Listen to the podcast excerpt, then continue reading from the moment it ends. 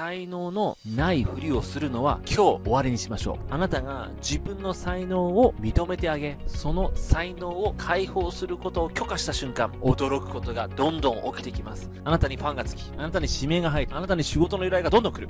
こんにちは、赤木夫婦です。165万人にライブを届けるビジネスライバーをしております。また、日本最大級のライバーたちが集まるライブ配信研究会を主催したり、オンラインスクールのプロデュースなども行っております。今日のテーマは、才能のないふりをするのをやめようというテーマについてお話をしていきたいと思います。才能のないふりをするをやめよう。これって何と思われたかもしれません。これはどういう意味かというと、本当は心の中ではあなたはイケてると思っているんです。ただ、そのイケてると思っていることを全解放できずに、いろいろな言い訳をしたり、ごまかしをしたりとかして、あなたのイケてる才能の許可が出せていません。これどうういうことかというと、あなたが本来だったら多くの人からすごいねと言われたり、それは真似できないなと驚愕されたりとかする様々な才能を持っています。ただ、これを素直に受け止めて、この才能を許可することができていません。これはなぜか。もしあなたがその才能を解放したことによって、仮にですうまくいかない出来事が起きた時、あなたは言い訳をすることができるからなんです。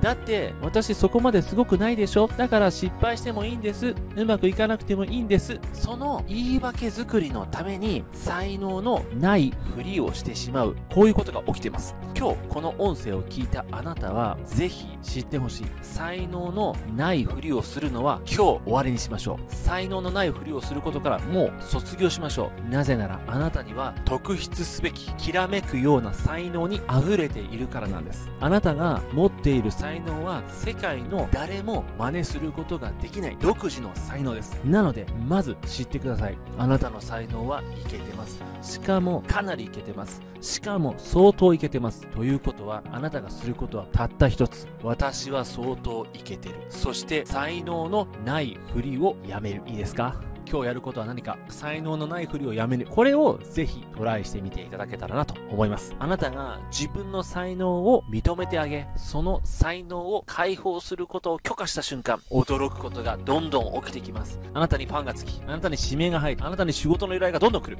あなたがやることはたった一つ。自分の才能を認めてあげること。そして才能のないふりをやめることです。それではまた音声配信で会いましょう。ビジネスライバーの赤い夫婦でした。じゃあねー。